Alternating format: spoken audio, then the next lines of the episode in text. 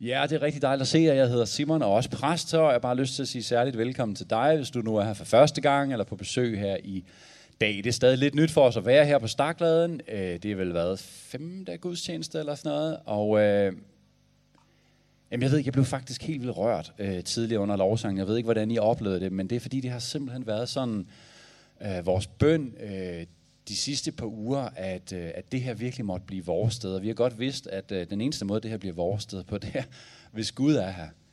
Hvis Gud virkelig kommer øh, med hans nærvær og er stærkt til stede her. Det synes jeg simpelthen, at, øh, at han var her før under lovsangen. Det var helt, jeg var simpelthen nødt til at tage mine sandaler af. da vi sang om det her med Holy Ground. Øh, og øhm, ja, det var simpelthen fornemmelsen af, at Gud var her, og tændte ikke, øh, ikke en ild i, i tornebusken, vel, ligesom med Moses, men simpelthen tændte en ild i vores hjerter. Og øh, det, jeg snakkede i hvert fald lige med et par stykker, der havde på samme måde. Jeg ved ikke, om det kun var mig, om der var nogen af jer, der også havde den oplevelse af, at Jesus virkelig var til stede her og gik i blandt os. Og det må jeg bare sige, det er jo simpelthen det. Øh, det er jo det, det hele handler om, ikke? Også det er derfor, vi er her. Fordi vi kan godt øve nogle sange, eller tænke nogle tanker, eller et eller andet, men det er simpelthen Gud, vi er her for, ikke også? Og kan vi ikke bare lige bede en bøn sammen? Jeg har simpelthen lyst til at sige Gud tak, og også bare øh, bede for resten af den her gudstjeneste. Far, vi er så taknemmelige for at tilhøre dig. Tænk, at vi kan mødes her, og så kommer du også i møde, Jesus. Ligesom dengang med Moses i tornebusken, og alle de gentagende gange igennem historien, hvordan du kommer til os. Du er den Gud, som kommer os i møde. Ikke fordi vi har fortjent det, ikke fordi vi har gjort noget rigtigt, ikke fordi noget som helst. Det ligger 100% på dig, Gud, men du kommer til os. Og vi er bare så taknemmelige for dit nærvær, Jesus, at du er her, Helligånd, at du er her. Rør ved vores hjerter, åbner vores øjne. Møder os med din kærlighed, din omsorg for hver enkelt af os. Ja, så, så vil vi bare sige til dig, Jesus, at vi længes efter meget mere af dig. Bliv her hos os og kom. Kom, Helligånd. Vi beder, kom, Helligånd. Vi længes efter dig. Tak for dit nærvær. Ja, jeg tror, øh, der var noget i det her øh, med hellig grund og, og Gud, der kommer til os, som vi faktisk måske lige skal bede for lidt senere, men øh, skal nok lige vende tilbage til sidst i talen, fordi i dag så øh, vil jeg nemlig fortsætte sådan et lille minitema, som jeg begyndte på for tre uger siden, og du skal ikke være ked af, hvis ikke du hørte den tale, eller ikke fordi den var fin nok, men altså, øh, det er ikke fordi, du ikke kan være med i dag, hvis ikke du har hørt den. Det var det, jeg vil sige. Du kan jo, hvis du bliver helt tændt, så kan du gå hjem og finde den på nettet. Men altså, det her lille minitema, det handler om intimitet. Nej, slutter, undskyld. Identitet, det var det, jeg ville sige. Øh, identitet og autoritet som Guds børn. Øh, det er simpelthen det, det handler om. Øh, og øh, grunden til, at jeg valgt, at vi skulle bruge nogle søndage på det, og helt sikkert ikke er færdige med det, kommer til at dykke ned i det igen og igen, det er fordi, det er faktisk vildt spændende og vigtigt, fordi det handler faktisk om meningen med vores liv. Altså det handler faktisk om meningen med dit liv, det her. Du ved godt, det er en stor påstand. Det kan du så vurdere efterfølgende, om det er rigtigt. Men det er fordi, det her med vores identitet i Jesus, og den autoritet, som følger med at være Guds børn, allerede nu her på jorden, det er simpelthen svaret på, hvem vi er, det er vores identitet, og svaret på, hvorfor vi er her på jorden. Altså hvad vi er sat til at gøre, hvad vores kald er som mennesker. Og det synes jeg selv er et ret stort og vigtigt spørgsmål. Og i, øh, i fredags, altså ikke nu lige den her fredag, men forrige fredag, der var jeg til sådan en, øh, øh, min onkels begravelse nede på Møen. Øh, og der endte jeg med at sidde og snakke med nogle øh, familier, noget, en del familier, som jeg ikke har set i lang tid. Nogle af dem tror jeg ikke har set en 4-5 år, måske mere. Og det var faktisk virkelig hyggeligt, blandt andet nogle af mine fætter og kusiner, som egentlig tidligere har haft meget med at gøre, men som bor derovre af, og der det er lige lidt for langt til, at vi ses sådan rigtig tit. Vi fik catchet lidt op og sådan noget, og øh, jeg fik blandt andet fortalt, at jeg havde været sygemeldt øh, herhen over efteråret og vinteren med depression, og vi snakkede lidt om det, og vi snakkede lidt om andre hårde ting i livet, arbejdsløshed og sådan noget halløj. Og så sagde øh, et af mine familiemedlemmer noget, som jeg lige blev lidt mærke i, som jeg synes var ret interessant at sige. Hun sagde noget i den her stil her, ja, man skal passe på med at gå ledig i lang tid, fordi så ender man med at tænke tanker, som kan køre ind ned i et hul. Og det var ikke, altså det var ikke myndet på mig specielt i forhold til den mission. Det var ikke fordi, at øh, jeg gik ledig, tror jeg godt, man kan sige. Men øh, jeg er sådan set hænderne fulde. Men jeg synes, den her kommentar var interessant. Fordi jeg synes, den sætter ord på noget af det, som jeg tror, rigtig mange af os oplever. Og rigtig mange mennesker, både altså her, os som er i kirken, men også folk udenfor. Nemlig at det her med, at vi er nødt til at holde os i gang. Ikke også? Vi er nødt til at holde os kørende i hamsterhjulet. Fordi hvis vi først stopper op og begynder at stille spørgsmål, eller begynder at tænke over vores liv, så kan det hurtigt gå hen og blive lidt farligt. Ikke? Så det hurtigt blive sådan lidt, uh, hvad skal det lige ende med? Og så ved jeg godt, selvfølgelig er der to aspekter af det, fordi den ene del af historien er jo, at vi er jo ikke skabt til at gå ledige, vil jeg bare sige. Hvis du er ledig for eksempel, eller imellem jobs, eller så, det er jo en træls situation at være i, så det er ikke så meget det.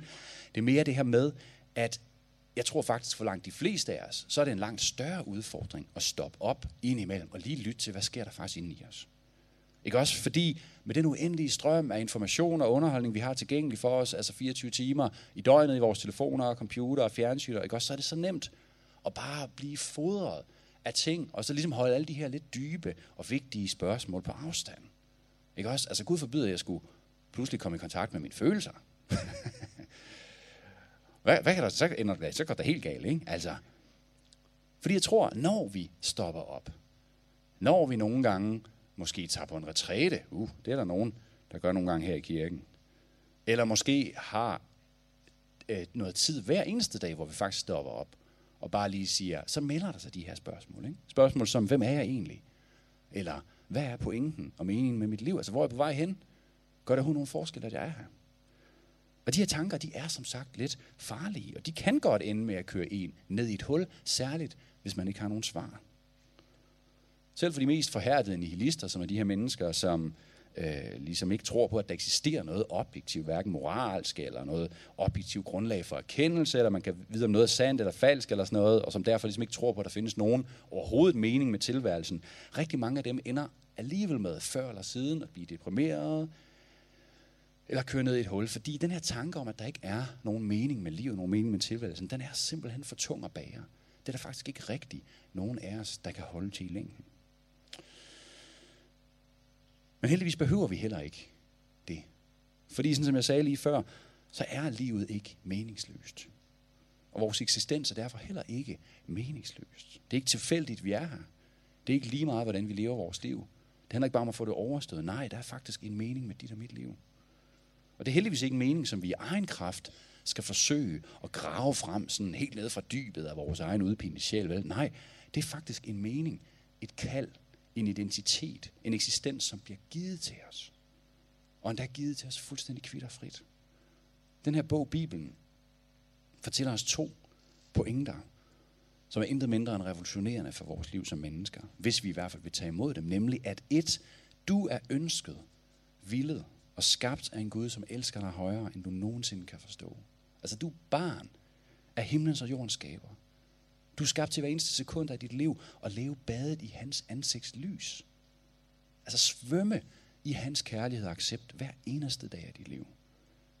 Og det er hvem du er, ikke også? Det er den identitet, at du er Guds barn. Og så den anden pointe, nemlig at som Guds børn, eller som Guds barn, at du er skabt i Guds billede. Og deri ligger der en opgave til dig. Et kald, et mandat, en autoritet, nemlig at tage vare på den her verden, elske den her verden på Guds vegne. Det, og det er så meningen med dit liv. Det er den gode opgave, som Gud har givet til dig. Og i min første tale om det her, så kiggede vi på, hvordan vi som mennesker er skabt til at herske på jorden sammen med Gud som hans viseregenter. Det er det som første Mosebog. Og det er det, det vil sige at være skabt i Guds billede, det er, at vi kan afspejle Guds karakter på jorden. Vi kan elske, og vi kan tage vare på skabningen. Ikke også? Og det er netop fordi, at vi lignede ham modsat alle andre. af dyrene, andre af dyrene, eller i hvert fald de andre okay, okay det, kan, det kan man ikke rigtig komme rundt om. Dem, der ikke er mennesker, øh, er anderledes end os. Ja, godt husk det, hvis ikke at du husker andet for den her tale. Dyrene er anderledes end os. Godt. Men altså det, der så sker, ikke også? I stedet for at afspejle Gud på den her gode måde, i stedet for at tage det her ansvar øh, seriøst og på en eller anden måde kunne gøre det her, så ender vi med, i stedet for at tjene skabningen, at vi tjener os selv, ikke også? Vi tjener vores ego, vi bliver styret af frygt, begær. Så vi ender med kun at tjene os selv, og vi på en eller anden måde så fejler vi med at løfte det her ansvar, som vi er blevet givet som Guds børn, som Guds vise regenter. Men Gud giver ikke op på os og op på verden, vel? I stedet for at nulstille alting og begynde forfra, så gør han det helt utroligt, at han selv bliver født som et menneske. For på den måde at gå ind i sin egen skabning og tage fat om roden af det her problem. Ikke? Så Jesus bliver født 100% som menneske. Og fordi han lever et helt menneskeliv i fuldkommen kærlighed, hvor han hele vejen igennem tjener verden, og ikke sig selv. Han lever i virkeligheden det liv, sådan som enhver også er skabt til at leve. Fordi han gør det, så genvinder han menneskets oprindelige autoritet. Han genvinder så at sige mandatet til at herske på jorden sammen med Gud. Og han giver den autoritet, det mandat, videre til sine disciple i det, han stiger til himmel. Det var det, vi var sammen om for nylig på Kristi Himmelfart. Han puster ånde i dem. Han sender dem ud, og han sender Helligånden efterfølgende med hans kraft og hans nærvær til dem. Det sker så i pinsen, ikke også? Vi kan læse om det i Johannes 20, 21. Det er umiddelbart efter Jesus er opstået, der kommer han til disciplene, fuldstændig sådan puff ud af det blå. Så siger Jesus til dem, altså der står sådan, at Jesus sagde til dem igen, fred være med jer. Som faderen har udsendt mig, sender jeg også jer. Da han havde sagt det, blæste han ånde i dem og sagde, modtag Helligånden. Og det er ret interessant det her med, at han blæser ånde i dem, fordi siger, at Jesus kom for at indvarsle og føde en ny virkelighed. Et helt anderledes rige. Et rige, som over tiden vil gennemsyre og forvandle alting, altså intet mindre. Og Paulus kalder det her for den nye skabelse, eller den nye skabning. Netop fordi Gud ikke bare valgte den nemme løsning, og så kassere verden og så starte forfra. Nej, fordi han gik ind i sin skabning og genskabte alting indefra. Det er det, som Johannes viser os i det her sted. Ikke? Ligesom at Gud helt i starten, i begyndelsen, blæste ånde i Eva og Adam, de første mennesker. Så blæser Jesus her ånde og liv ind i de første mennesker i den nye skabning, nemlig Jesus' disciple. Og hele Johannes evangeliet for øvrigt, hvis du går hjem og læser det, er fuldstændig gennemsyret af den her teologi. Det er fx derfor, Johannes begynder sit evangelium med, i begyndelsen var ordet. Det er for at lave en pangdang til den første skabelse. I begyndelsen skabte Gud himlen og jorden. Johannes er helt klar over, da han skrev det her evangelium, hvad er det, der er ved at ske? Nemlig, at Gud er i gang med at genskabe alting. Ikke kassere alting og skabe nyt, men genskabe alting, forvandle alting, genoprette alting indenfra. Så det, som Gud igennem Jesus kickstartede, det er så en ny skabning, en genskabelse af den allerede eksisterende skabning. Og måden han gjorde det på, det var, at Jesus med sit liv, med sin død, sin opstandelse, startede en bevægelse af en ny slags mennesker. Eller i hvert fald mennesker, som havde en helt ny måde at være menneske på. Af mænd og kvinder, som efterfølger ham, som lærer ham, som mere og mere lave, lærer, lærer at leve i den her virkelighed. Den her virkelighed, som Jesus kalder for Guds rige. Mennesker, som har fået deres identitet som Guds børn. Ikke også fået en ny identitet. Og som dermed også har fået en ny mening med deres liv. Fordi de træder ind i den her autoritet og det kald, som samtidig følger med. Desværre så, efter min mening, så er der sket det, at øh, i løbet af de sidste par hundrede år, så har kirken desværre fejlet lidt med at fortælle den her historie. Vi har forsimplet historien meget og fået det hele til at handle om, at vi skal, det, eneste, altså det eneste vigtige er, at vi bliver tilgivet af Gud, så vi kan komme i himlen. Problemet er, når vi reducerer historien til det, så sker der der, at vores identitet udelukkende kommer til at handle om, at vi er tilgivende syndere, som Gud ligesom allernådigst slipper ind over himlens bæregrænse en dag, ikke på grund af Jesus. Og det giver sig selv, at hvis vi ser os selv på den måde, så kan vi godt vinke farvel til enhver form for reelt kald mandat og autoritet her på jorden. For vi er ligesom bare dem der, der sådan med nød og næppe slap ind over himlen. Ikke? Nej. Når det sker, så kommer det kristne liv alene til at handle om bare at opføre sig pænt, og så ellers slå tiden ihjel. Indtil en dag, hvor det virkelig ligesom sker. Ikke? Men ved I hvad, det er ikke evangeliet. Det er ikke den historie, Bibelen fortæller. Det er simpelthen ikke de gode nyheder, fordi det er ikke gode nyheder.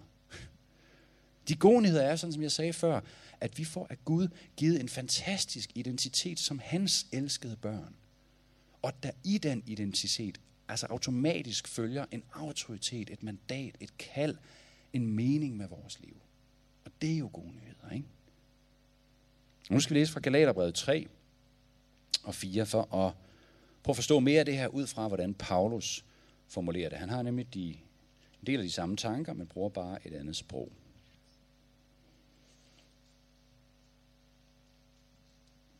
Der står sådan her fra vers 23. Før troen kom, blev vi bevogtet under loven og spærret inde, indtil troen skulle åbenbares, så at loven var vores opdrager, indtil Kristus kom, for at vi kunne blive gjort retfærdige af troen. Men efter at troen er kommet, er vi ikke længere under en opdrager. For I er alle Guds børn ved troen i Kristus Jesus. Alle I, der er døbt til Kristus, har jo iklædt jer Kristus. Her kommer det ikke an på at være jøde eller græker, på at være træl eller fri, på at være mand og kvinde, for I er alle en i Kristus Jesus. Og hører I Kristus til, er jo også Abrahams afkom, arvinger i kraft af Guds løfte. Hvad jeg mener er, så længe en arving er umyndig, adskiller han sig ikke fra en træl, skønt han er herre over alt. Han står under formønder og forvalter indtil den tid, hans far forud har fastsat. På samme måde med os. Da vi var umyndige, trællede vi under verdens magter. Men da tidens fylde kom, sendte Gud sin søn, født af en kvinde, født under loven, for at han skulle løskøbe dem, der var under loven, for at vi skulle få barnekår. Og fordi I er børn, har Gud sendt sin søns ånd i vores hjerter, og den råber, Abba, far. Så er du da ikke længere træl, men barn. Og er du barn, har Gud også gjort dig til arving.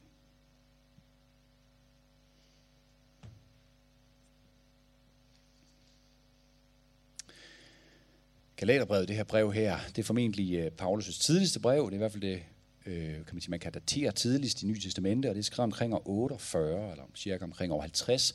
Altså faktisk ikke særlig lang tid efter Jesus er taget tilbage til sin far i himlen. Så Paulus skriver det her brev til en række af kristne fællesskaber, nye menigheder, som han formentlig selv har været med til at plante i Galatien, som ligger i det, som vi kalder for Tyrkiet.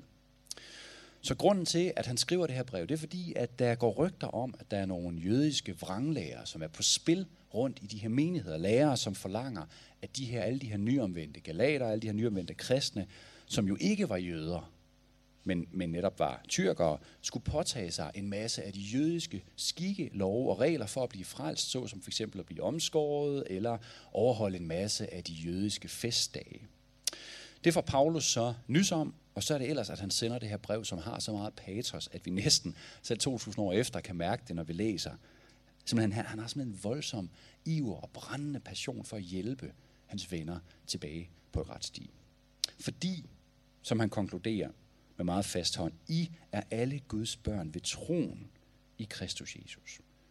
Hvilket han slår fast, ikke også for at tydeliggøre, at deres frelse ikke er afhængig af, om de bliver overskåret eller noget som helst andet, men udelukkende afhængig af deres relation til Jesus igennem deres tro. Det vil sige deres tillid og deres overgivelse til ham. Ikke? I begyndelsen af kapitel 3, som vi ikke læste her, men øh, der er han endnu mere direkte, der, spørger, der siger han til dem sådan her, uforstandige galatere, hvem har forhekset jer? I godt mærke, at han er helt oppe ikke her. Jesus Kristus er dog blevet aftegnet for øjnene af jer som den korsfæstede. Det er det ene ved at have at vide af jer. Fik I ånden ved at gøre lovgærninger, eller ved at høre i tro? Er I så uforstandige? Og Paulus' pointe her er virkelig vigtig, og også relevant for os i dag. Nemlig at vores status hos Gud som hans elskede børn har ingenting at gøre med regler eller religiøs opførsel. Vores relation til ham, vores status som Guds børn, bunder ene og alene i, at vi er i Kristus. At vi tror på ham, at vi er døbt, at vi har overgivet vores liv til ham givet ham kontrollen, så at sige. Det er en sindssygt vigtig pointe, og det er det, som gør kristendommen anderledes end alle mulige andre religioner, fordi det er netop Gud, som jeg sagde før også med Moses, det er Gud, som strækker sig ned og redder os. Han venter ikke på, at vi bliver gode nok til at kravle op til ham. Og det er i sandhed gode nyheder for alle os, som ikke synes, vi lykkes med at være de mennesker, som vi egentlig gerne vil være. Vores status som Guds børn afhænger ikke af, hvor godt vi mestrer vores liv. Sådan er det simpelthen. Men det betyder så samtidig ikke, at vores liv derfor er ligegyldige eller meningsløste. Eller at det er lige meget, hvordan vi lever dem. Faktisk tværtimod, fordi Paulus har en anden og lige så vigtig pointe i den her tekst.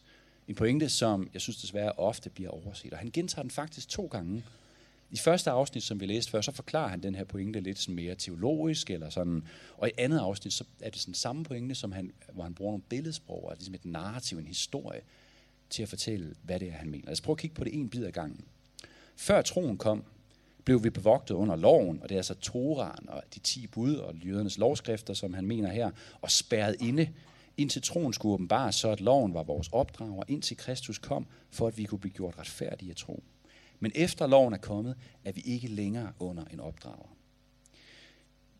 Efter troen er kommet, ja, er vi ikke længere under en opdrager.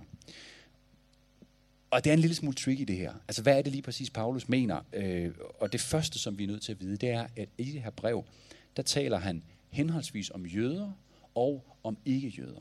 Og når han siger vi og os, så taler han om sig selv. Han var selv jøde og om, altså om jøderne. Og når han siger jer, så taler han om dem, som ikke er jøder, men som er blevet kristne. Øh, så i det her, han skriver her, der taler han altså om sig selv og om jøderne. Øh, så når Paulus skriver, vi var bevogtet, vi var spærret inden, loven var vores opdrager, så er det altså så jøderne, han taler om, ikke også? Og det er netop, som jeg sagde før, loven og toraen, som han refererer til. Og det ord, som Paulus bruger på græsk, og som på dansk er oversat med opdrager, det kan i virkeligheden lige så godt forstås lidt som babysitter. Jamen, det er meget interessant, fordi ordet, det græske ord refererer faktisk helt specifikt til en slave, som havde den særlige opgave i husholdningen at holde øje med børnene. Som sørgede for, om de kom i skole, ikke også? Sørgede for, at de ikke kom til skade eller ud i problemer. Virkelig måske lidt som en au pair, bare med dårlige rettigheder. Eller det kan måske diskuteres. Jeg ved ikke, jeg har ikke prøvet selv at være au pair. Men øh, når vi forstår det, altså at det, at det er så direkte, at det billede, som Paulus hentyder til, så får det her lidt en anden betydning. Ikke? Fordi så kan vi nemlig forstå, at det, som han siger, det, det er, at indtil Jesus kom, der var jøderne lidt ligesom små børn. Altså, de var ikke modne. De var ikke fuldvoksne, og de havde brug for en babysitter. Altså, de, havde, de, havde, de var som små børn, som havde brug for nogen til at passe på dem. Eller måske endda holde dem i skak, så de ikke kom til at skade sig selv. Ikke? Og det var det, der var Toraen, altså lovens øh, forskrifters formål. Ikke? Også at passe på jøderne, ligesom en babysitter, og holde dem øh, nærmest spærret inden. Ikke? Også Lidt ligesom en kravlegård, som forhindrer, at en baby vælter ned ad trappen og slår sig selv ihjel. Netop fordi jøderne var Guds udvalgte folk. Det var deres identitet, ikke også? Men den autoritet, det mandat, den arv, Gud havde tiltænkt dem, den var de ikke modne til endnu at træde ud i. Men, siger Paulus, fordi Jesus var jøde, og fordi han levede et liv i fuldkommen kærlighed, et liv, som var 100% sådan, som vi alle sammen er skabt til at leve af Gud, så beviste han, at her var endelig en fuldvoksen og moden jøde. Her var endelig en, som ikke havde behov for en babysitter, og som derfor kunne gøre krav på det mandat, den autoritet, den arv, som Guds børn hele tiden havde været tiltænkt. Ikke også? Det er det, der er meget interessant. Og, det, og så videre siger Paulus her, når vi overgiver os til den jøde, Jesus, og bliver døbt til at tilhøre ham, så er vi i ham, og derfor så bliver vi retfærdiggjort og ført til modenhed i ham, og har derfor heller ikke længere brug for en opdrager. Når hans ånd tager bolig i vores hjerter, så bliver det den og ikke loven, som former os, som præcis var et af de løfter, som Gud havde givet til jøderne. Nemlig, at Gud en dag vil lægge sin lov ned i deres hjerter. Fordi, og det er så nemlig Paulus' videre pointe, det her det er altså ikke kun relevant for jøderne. Så skifter han nemlig til at sige I, for I er alle Guds børn ved troen i Kristus Jesus. Alle I, der er døbt til Kristus, har jo iklædt jer Kristus. Her kommer det ikke an på at være jøde eller græker, på at være træl eller fri, på at være mand eller kvinde, for I er alle en i Kristus Jesus, og hører I Kristus til, er I også Abrahams afkom, arvinger i kraft af Guds løfte. Vi ser det meget tydeligt, det her skifte, ikke også? Fra vi til I. Og Paulus, han, altså han udpensler simpelthen det her, vi er alle sammen Guds børn på fuldstændig lige kår. Ikke i kraft af vores nationalitet som jøder, eller i kraft af vores status som træl eller fri, eller i kraft af vores køn som mand eller kvinde, men udelukkende i kraft af vores tro, i kraft af vores dåb og vores overgivelse til Jesus. Så enhver, som overgiver sit liv til Jesus, bliver altså nu indlemmet i Guds familie, sådan som det ellers før kun var jøderne, som så sig selv som en del af, ikke også? Og Paulus tager det endda et skridt videre. Fordi ikke bare bliver vi en del af Guds familie, nej, vi bliver også gjort til arvinger på lige fod med jøderne. Og det er det, der er hele essensen, det er det, der er hele krogen i det her. Vi er ikke bare accepteret af Gud. Vi bliver ikke bare taget ind i familien som sådan et, nå, så vær der med. Nej, vi bliver simpelthen Guds børn på fuldstændig lige fod. Og det betyder alle de løfter, hele den arv, som Gud har sagt helt tilbage fra Adam og Eva, Abraham, Moses, Jeremias, hele vejen, det gælder også for os. Det gælder også for os. Og så for ligesom at, at sådan eksperimentere det, så bruger han så det her, det her narrativ, den her historie, ikke også, om en arving. Hvad jeg mener er, så længe en arving er umyndig, adskiller han sig ikke fra en træl, skønt han er herre over alt. Han står under formyndere og forvaltere indtil den tid, hans far forud har fastsat. På samme måde med os, siger han. Da vi var umyndige, trællede vi under verdens magter, men da tidens fylde kom, sendte Gud sin søn, født af en kvinde, født under loven, for at han skulle løskøbe dem, der var under loven, for at vi skulle få barnekår. Og fordi I er børn, har Gud sendt sin søns ånd i vores hjerter, og den råber, Abba far. Abba er det her meget intime, det er næsten ligesom farmand, et meget intimt udtryk for far. Noget som en barn vil kalde sin far i jødisk kultur. Så er du der ikke længere træl, men barn. Hvor du barn, har Gud også gjort dig til arving. Så altså for ligesom at uddybe det, for at forklare det en gang til, så fortæller Paulus den her historie om et barn, som er arving, men som er umyndig, fordi han ikke er gammel eller moden nok til at tage vare på arven. Og derfor så er han underlagt formyndere og forvalter, altså nogen, der skal forvalte arven på hans vegne. Vi kender det her fra forskellige steder i verdenshistorien, både i Danmark, men jeg tror måske en af de mest kendte er Henrik den 3., der var lige nødt til at slå op, hvad var det nu, det var. Men Henrik den 3., som øh, konge af England, som da han var ni år, blev indsat som konge, men som var underlagt formøndere og forvaltere, indtil han blev 20 år gammel. Så han var altså konge, men alligevel var han ikke vel. Han var konge af titel, han var arving til tronen, han var sådan set konge, men han havde ikke den magt, som en konge har, fordi der var faktisk nogle andre, der havde den på vegne af ham. Og det er præcis det, som Paulus snakker om her. Det, der så bare er der for Paulus, der er det ikke kun et spørgsmål om alder, om hvornår arvingen er klar til at blive myndig. Nej, det det handler om, som vi kan se i det her narrativ, det er, at det handler om trældom eller slaveri over for frihed. Fordi Paulus siger, da vi var umyndige, trællede vi under verdens magter. Og det, som der ikke er nogen tvivl om, når man læser det her, og når man læser grundteksten og kender noget til Paulus historie, det er, at det han henviser til her, det er den historie, som mere end noget andet kendetegnede den jødiske tro, nemlig historien om Gud, som udfrier Israel fra slaveriet i Ægypten. Altså hele Israel var fanget som slaver i Ægypten. De var på vej mod en total udryddelse. Ingen Farao havde beordret, at alle drengebørn skulle slås ihjel, som var sådan en langsom måde dybest set at bare udrydde dem på. Ikke? Men Gud hører deres råb om hjælp. Han stiger ned på jorden, han møder Jesus, eller Moses i den her brændende tornebusk. Han udfrier Israel fra slaveriet igennem de her mægtige gerninger, de ti plager, og videre så baner han vej for dem igennem det røde hav. Og derefter så gør Gud Israel til sit folk. Han slutter en pagt med dem, og han leder dem hen til det forjættede land, som flyder med mælk og honning. Og det her, den her historie om udfrielse af slaveriet, det er det absolute grundnarrativ i den jødiske tro. Hvordan Gud fuldstændig enerådet i hans magt udfrier Israel af, slaveri, af slaveriet og stifter en pagt med dem og gør dem til sit folk. Og det, som Paulus gør her, det er, han trækker en helt lige linje mellem den historie, det narrativ, og så det, som Jesus gør. Ikke bare for Israel, men for hele verden. Paulus siger, at det er faktisk den samme historie. Bare nu, at alle mennesker, uanset nationalitet eller køn eller status, bliver Guds børn. Det der ved det, det er, at vi er børn, som har forvildet sig væk fra vores far, ikke også? Vi er endt i slaveri. Ikke af egyptiske slavefoder, men af verdensmagter. Vi er børn, som er endt i slaveri af frygt, af begær, af status, af ego, og alle de tusindvis af måder, som det kan se ud på i dag, ikke også? Vi er måske slaver af frygt for, om der er nok. Vi er slaver af, at vi skal se ud på en bestemt måde.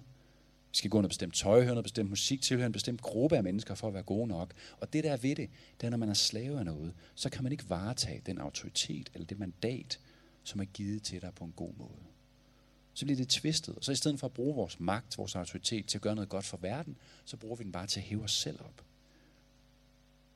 Og det, der faktisk endnu mere kan ske, det er, at du kan blive så slavebundet af noget, at du faktisk mister din sande identitet.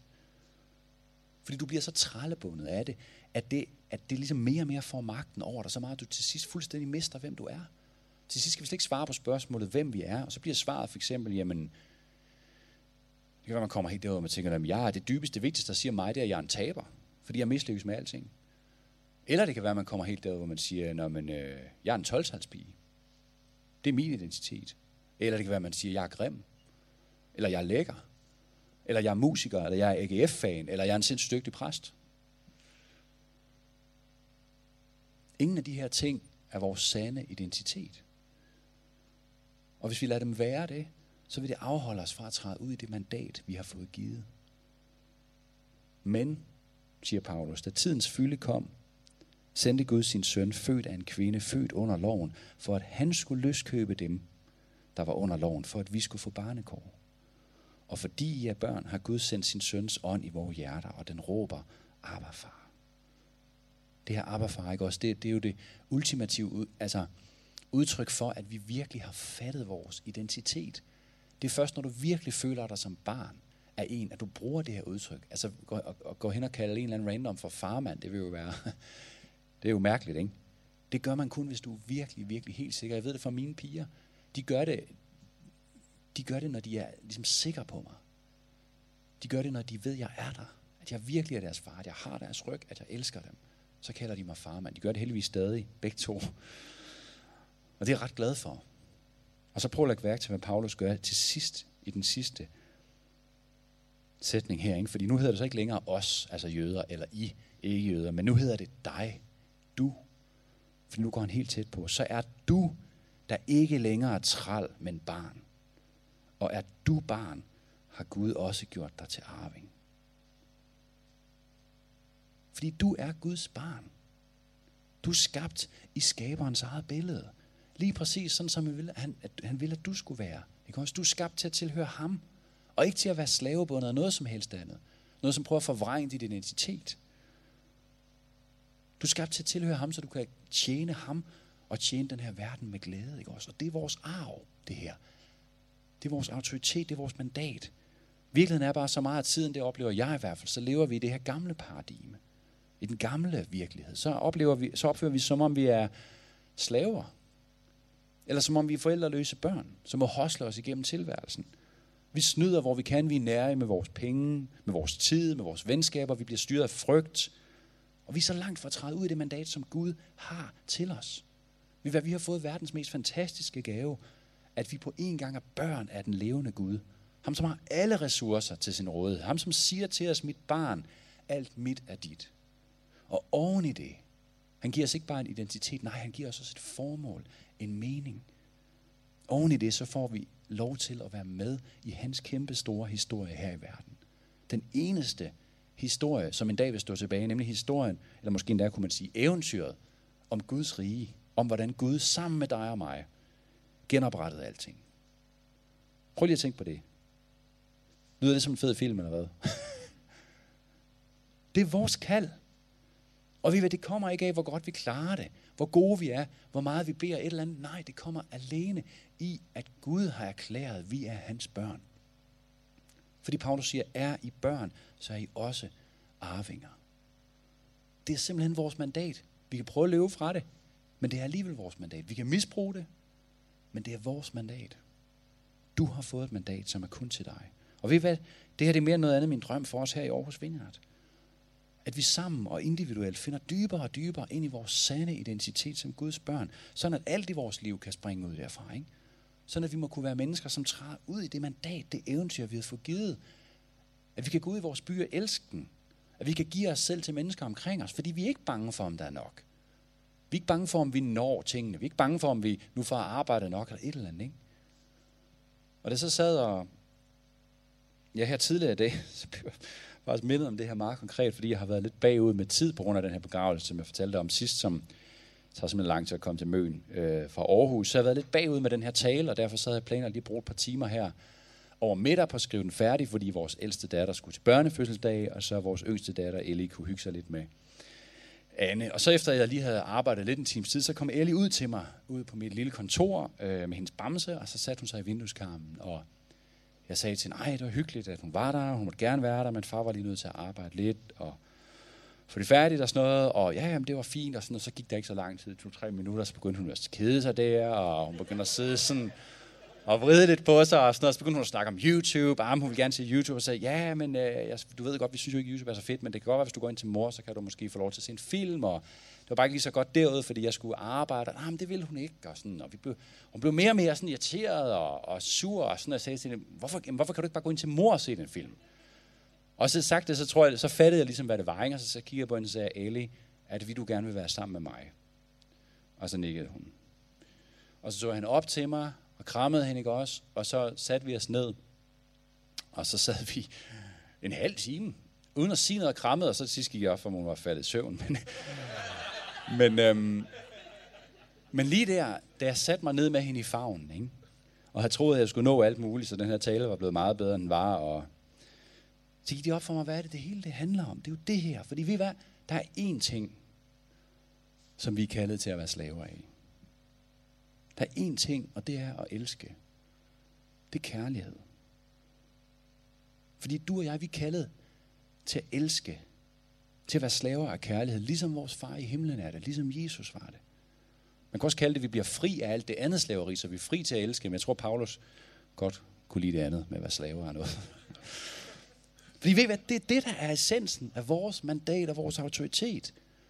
Det er essensen af at være skabt i Guds billede, det er, at vi er mennesker, som kan elske. Og at vi ikke har alle mulige ting, vores karriere eller hvor god talen nu lige bliver, som hiver os væk, ikke også? Som hiver os væk fra det, vi er skabt til.